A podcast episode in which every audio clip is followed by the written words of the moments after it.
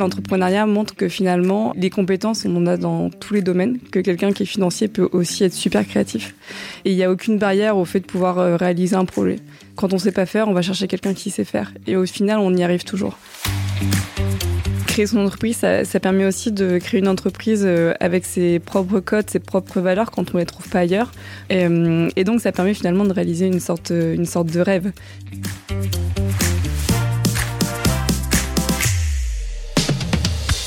Bonjour à tous, c'est Cédric Ingrand, bienvenue dans Question de confiance, le podcast de tous les engagements d'AXA France. Entreprendre et réussir, est-ce bien possible en France? En fait, tout est affaire de son de cloche. D'un côté, vous avez ceux qui vous disent pique-pendre d'un pays décrit comme un enfer fiscal, comme un millefeuille administratif, une France où entreprendre serait un parcours semé d'embûches et de l'autre, vous avez ceux qui expliquent que la France est un paradis pour entrepreneurs grâce aux aides en tout genre, grâce à Pôle emploi, dont les indemnités font souvent office de capital de départ pour nombre de jeunes entreprises et par toutes sortes d'initiatives qui ont fait de l'entrepreneuriat une carrière presque comme les autres. En fait, comme le disait un entrepreneur à succès, la France est peut-être un paradis dont les habitants sont persuadés qu'ils habitent en enfer. D'entrepreneuriat, de réussite, on en parle aujourd'hui avec une jeune femme qui a fait de son projet une entreprise et de son entreprise un succès. C'est la cofondatrice de Dijon. Bonjour Lisa Soulois. Bonjour Cédric. Vous avez la trentaine, vous êtes originaire de Chinon, et alors avec votre cofondatrice, Anouk Leterrier, vous êtes à la tête de Dijon, D-I-J-O. Alors on va rentrer dans le détail de ce que fait Dijon, hein. je ne fais pas du suspense pour le plaisir du suspense, mais en fait, comme souvent, quand vous et votre cofondatrice avait eu l'idée de l'entreprise, du produit, c'était pour résoudre un problème que vous aviez, un problème très personnel d'ailleurs. Exactement. Donc, euh, c'est la première entreprise qui est dédiée à la santé du ventre. On l'expliquera plus en détail plus tard, mais on a développé une gamme de, produits, notamment de probiotiques, pour prendre soin du ventre au quotidien. Alors, comment on a eu cette idée? Euh, Donc, Anouk et moi, on est amis d'enfance. Et en 2018, Anouk tombe malade, donc une maladie automine de la thyroïde. Et à ce moment-là, en fait, on lui recommande de prendre un traitement hormonal à vie. Et au lieu de se diriger vers ce traitement hormonal, elle va simplement prendre soin de son ventre. Euh, grâce à un mode de vie, mais aussi grâce à la prise de probiotiques. Et en fait, euh, ces nouveaux réflexes vont lui permettre tout simplement de stabiliser son état, euh, d'atténuer ses symptômes et aujourd'hui de vivre avec cette pathologie sans prendre de traitement hormonal artificiel. Et donc là, on a réalisé à quel point le ventre était au cœur de notre santé. Et on a voulu créer justement Dijo pour aider les gens à prendre soin de leur ventre au quotidien. C'est intéressant parce que vous, vous sortez toutes les deux d'école de commerce, pas la même d'ailleurs, mais peu importe. Euh, vous veniez pas du tout du monde, euh, même de la santé, pas même du bien-être d'ailleurs. Alors non, on vient pas de ce monde-là. Euh, moi, à titre personnel, je suis quand même très passionnée par euh, le sport et le bien-être. D'ailleurs, je travaille euh, dans une agence de marketing et je mets en place des programmes de santé et de bien-être au sein de, des grands groupes.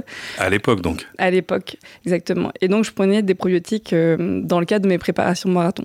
Et donc, cette création d'entreprise nous est venue assez naturellement de par l'histoire d'Anouk et de par, moi, ma sensibilité au secteur du, du sport et du bien-être. Donc ça, c'est en septembre 2018. Vous décidez que c'est bon, euh, on y va. On se dit c'est bon, on y va. Le problème, c'est que vous n'avez pas un traître, un traître sous, vous n'avez pas encore de produits. L'entreprise n'existe pas encore d'ailleurs. C'est ça. Donc euh, là, à ce moment-là, euh, moi, j'ai quitté mon entreprise pour diverses raisons. Je décide de me lancer en freelance en, en attendant de, pardon, en attendant de prévoir un voyage euh, à l'étranger, je voulais euh, construire une, autre vie ailleurs, euh, voilà, partir pour un nouveau challenge. Anouk, elle, abandonne son stage de fin d'études à cause de ses problèmes de santé, et donc on a, du temps. et donc on commence à, on commence à avoir cette idée, à se parler, à passer une après-midi par semaine. Et en fait, cet après-midi, ça a été vite trois jours par semaine, puis tous les jours de la semaine, parce que ce projet était passionnant. Et donc la première étape, ça a été justement de trouver un laboratoire pour formuler notre première cure de probiotiques, notre premier produit. Et donc, on a commencé euh, à documenter toute cette démarche sur les réseaux sociaux. Et là, on se rend compte que le sujet passionne, que, que les gens comprennent euh, de quoi on parle, que les gens sont touchés par des problèmes de ventre.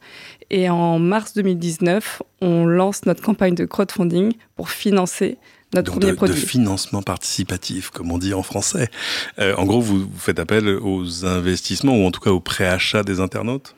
Exactement, avec Anouk, on n'a pas euh, beaucoup d'argent à investir, on investit mhm. euh, chacune à peu près 2000 euros. Et vraiment, on fait tout avec les moyens du, bord, on fait tout nous-mêmes, euh, on, fait, on fait les colis nous-mêmes, on fait les photos et vidéos nous-mêmes, on apprend à créer un site internet. Et donc, on, se dit, bon, bah, le seul moyen de financer cette première production, ça va être de faire appel justement aux personnes qui vont vouloir soutenir ce projet via Ulule. Et donc, la campagne est un succès. Et ça nous permet en juin 2019 de lancer notre site internet et de commercialiser notre premier produit, euh, notre première cure de probiotiques.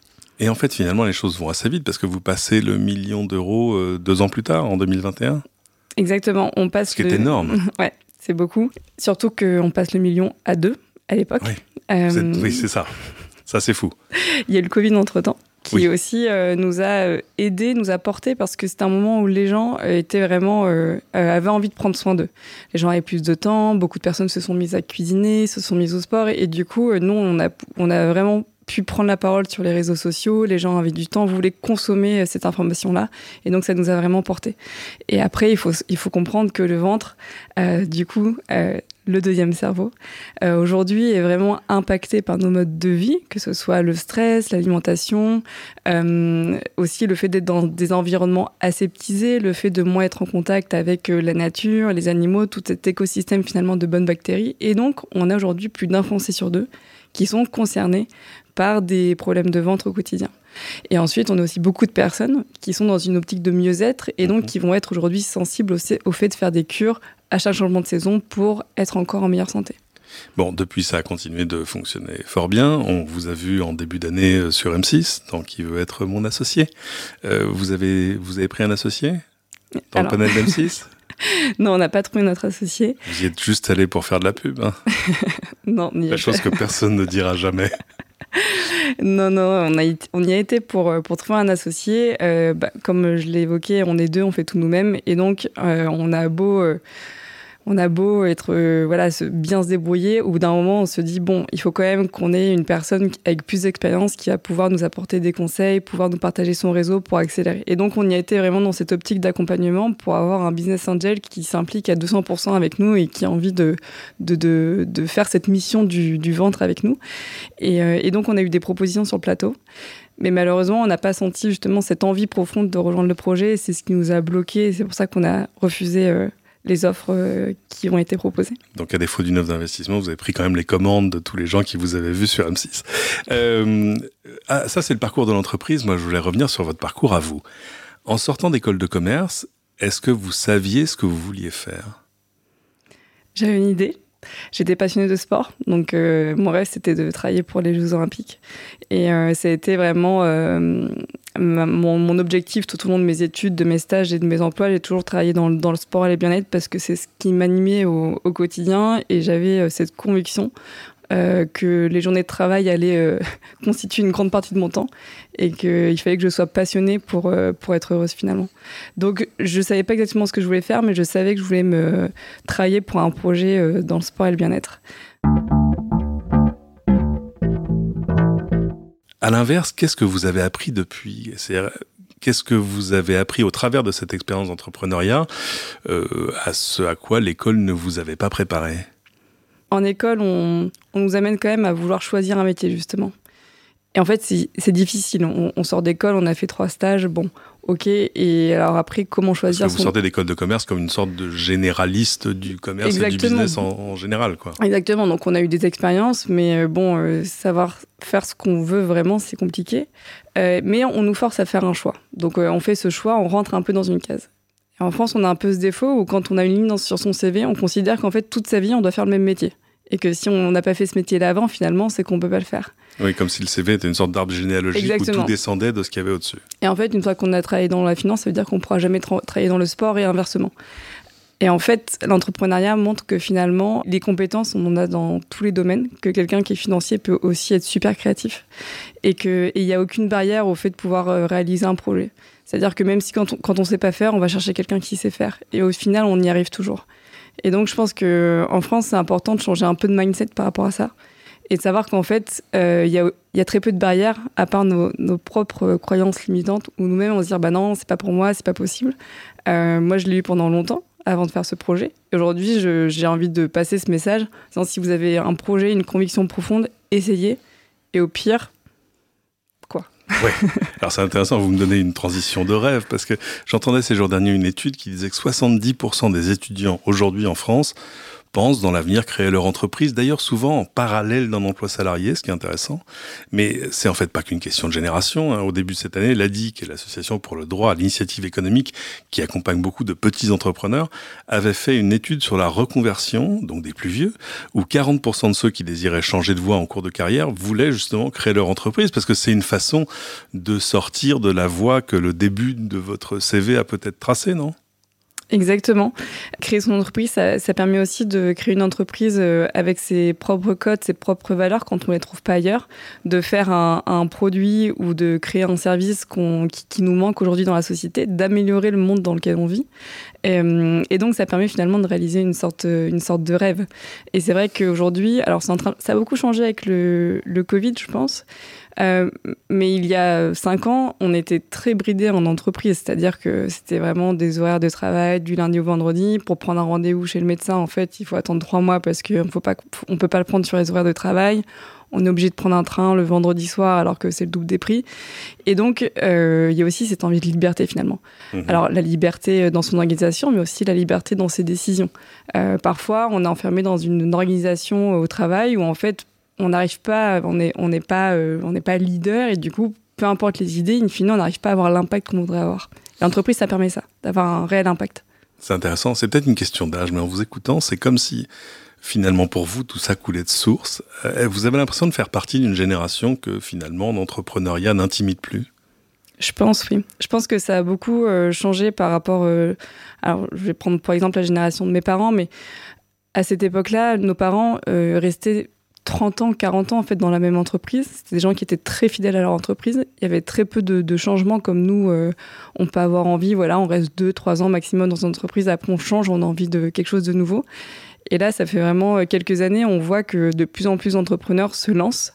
Je pense qu'en France, on a beaucoup de chance parce que finalement, euh, le chômage nous permet justement de se lancer sans prendre trop de risques, en fait, euh, parce que, in fine, on, a toujours cette, euh, cette ressource qui tombe à la, à la fin du mois. Oui, aujourd'hui, Pôle emploi, si vous leur demandez, vous verse un capital de départ plutôt que de vous verser des mensualités, par exemple.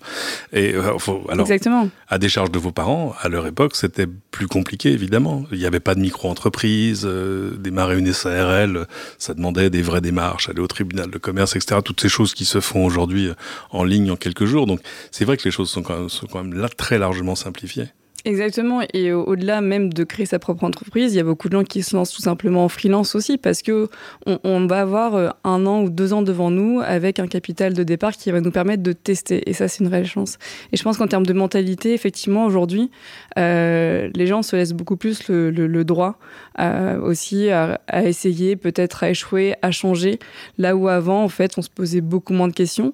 le travail, c'était la priorité pour gagner de l'argent, mais le, le sens et la passion finalement, avait beaucoup moins d'importance dans, les choix professionnels. Enfin, en tout cas, c'est mon ressenti quand euh, on échange avec effectivement plutôt euh, des personnes un peu plus âgées qui, ont fait leur carrière.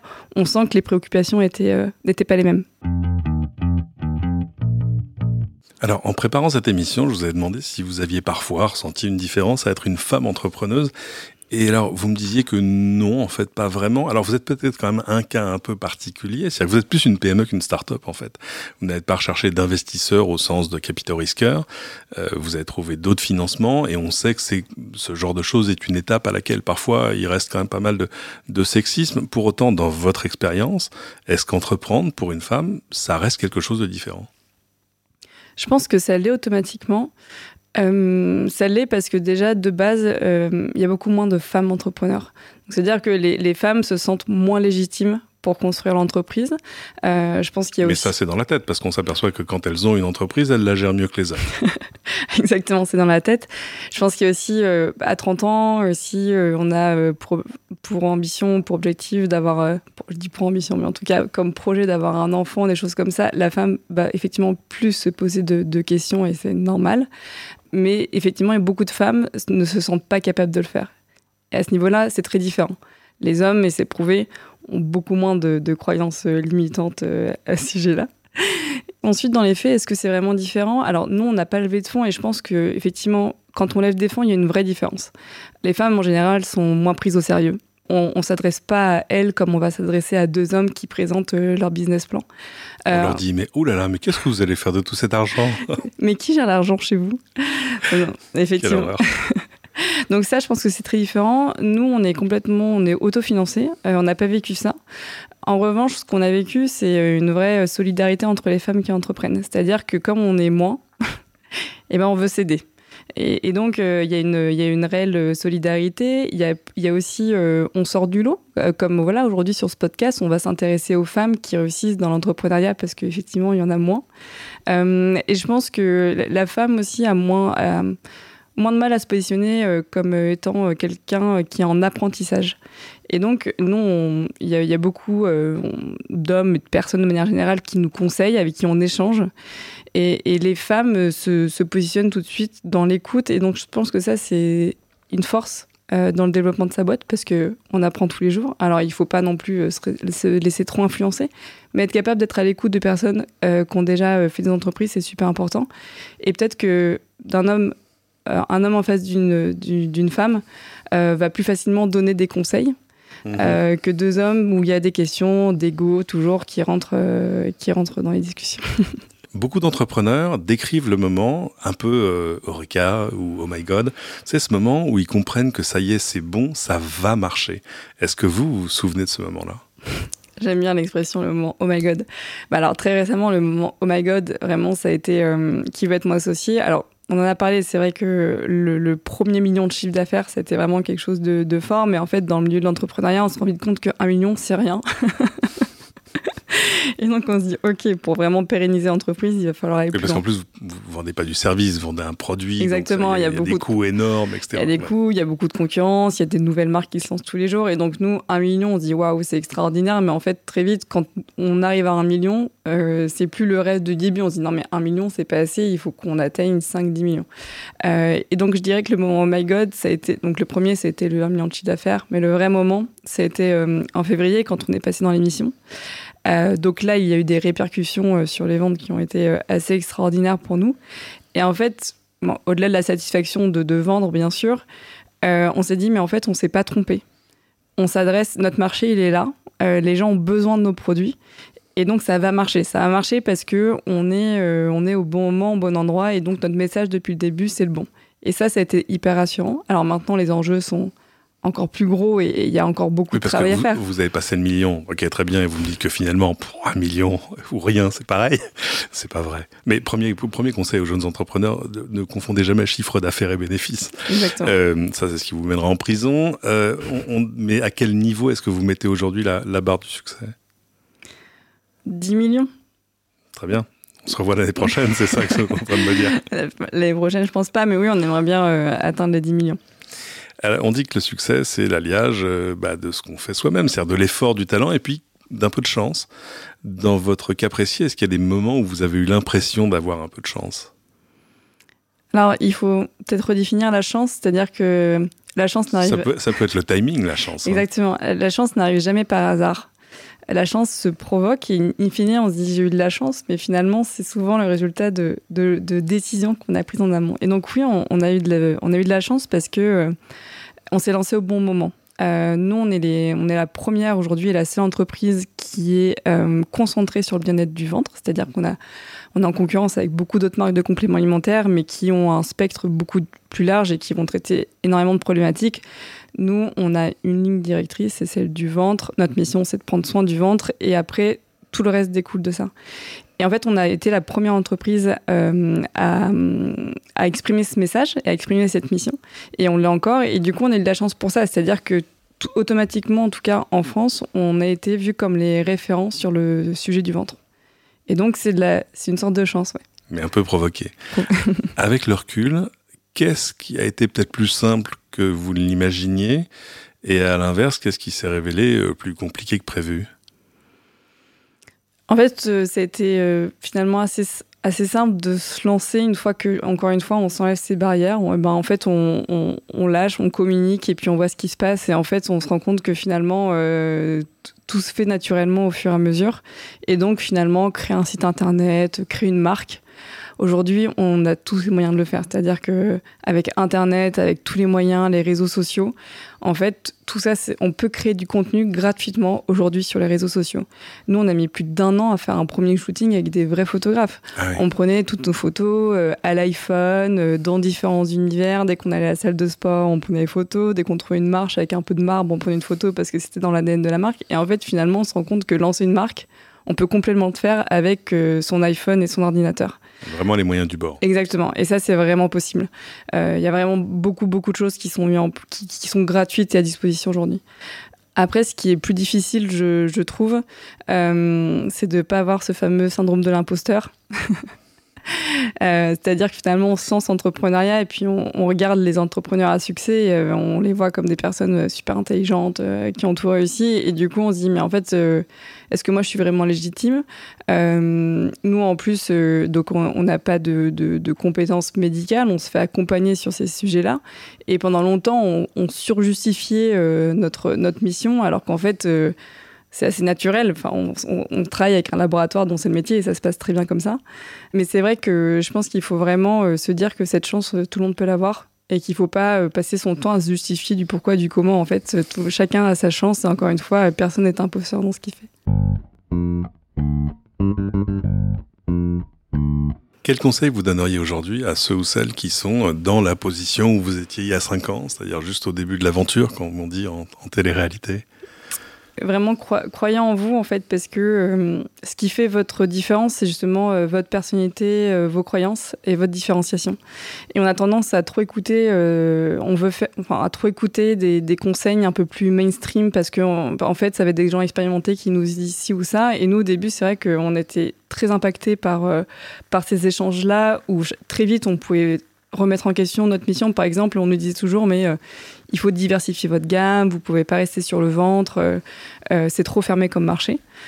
donc, on sortait de là à chaque fois en disant, oh là là, c'est vrai, il faudrait qu'on sorte un produit sur les cheveux, sur l'énergie, etc. Et en fait, deux jours après, on se disait, mais non, mais en fait, c'est pas ça qu'on veut faire, c'est pas l'ADN de Dijon. Et donc, on est resté fidèle à notre conviction de départ. Et ça, c'est super important, euh, de, justement rester fidèle à sa conviction, à soi, et pas forcément c'est toujours influencé, même si encore une fois, l'apprentissage, c'est super important. Euh, ça l'est encore plus de, rester unique, et c'est souvent ça qui fait, euh, qui fait la différence. Donc, lancez-vous, croyez en vous, et surtout, une fois que vous vous lancez, c'est là où vous faites les ajustements. C'est-à-dire qu'en fait, réfléchir pendant trois ans à un projet, si on le confronte pas au marché, ça sert à rien. Il faut très vite, il faut pitcher votre projet à vos proches, un maximum euh, d'amis. Dès que vous avez l'occasion, faites-le. Parce qu'en fait, toutes les feedbacks, toutes les questions que vous allez avoir, c'est vraiment ce qui va vous permettre euh, d'avancer. En tout cas, c'est tout ce qu'on vous souhaite. Avant de se quitter, quelques mots sur l'engagement d'AXA autour de l'entrepreneuriat. AXA soutient le programme Réagir, ça date de 2020, un programme qui accompagne gratuitement en proximité tous les dirigeants d'entreprises en difficulté ou qui souhaitent rebondir.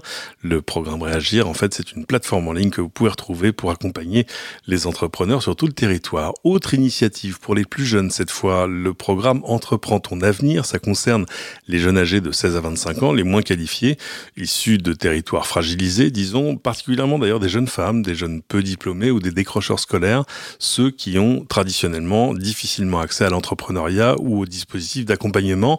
Alors le programme, en fait, il allie un collectif de financeurs, d'associations au niveau local et d'agences d'insertion sociale, le tout pour permettre à ces jeunes une meilleure insertion professionnelle. Et puis, pour les aider en fait à se projeter dans un futur professionnel dont ils seraient vraiment les, acteurs. Bon, c'est difficile de rentrer dans le détail parce que ces programmes, ils sont en fait pensés, imaginés sur mesure selon les publics, selon l'endroit aussi, plutôt que de tenter de répliquer le même modèle partout. Et puis surtout, ces 16 à 25 ans, ils sont à un moment de leur vie où on a le droit de prendre des risques. Merci beaucoup, Lisa Soulois, d'être venue jusqu'à ce micro. Si on veut en savoir plus sur vous, sur Dijon, où est-ce qu'on peut vous retrouver en ligne?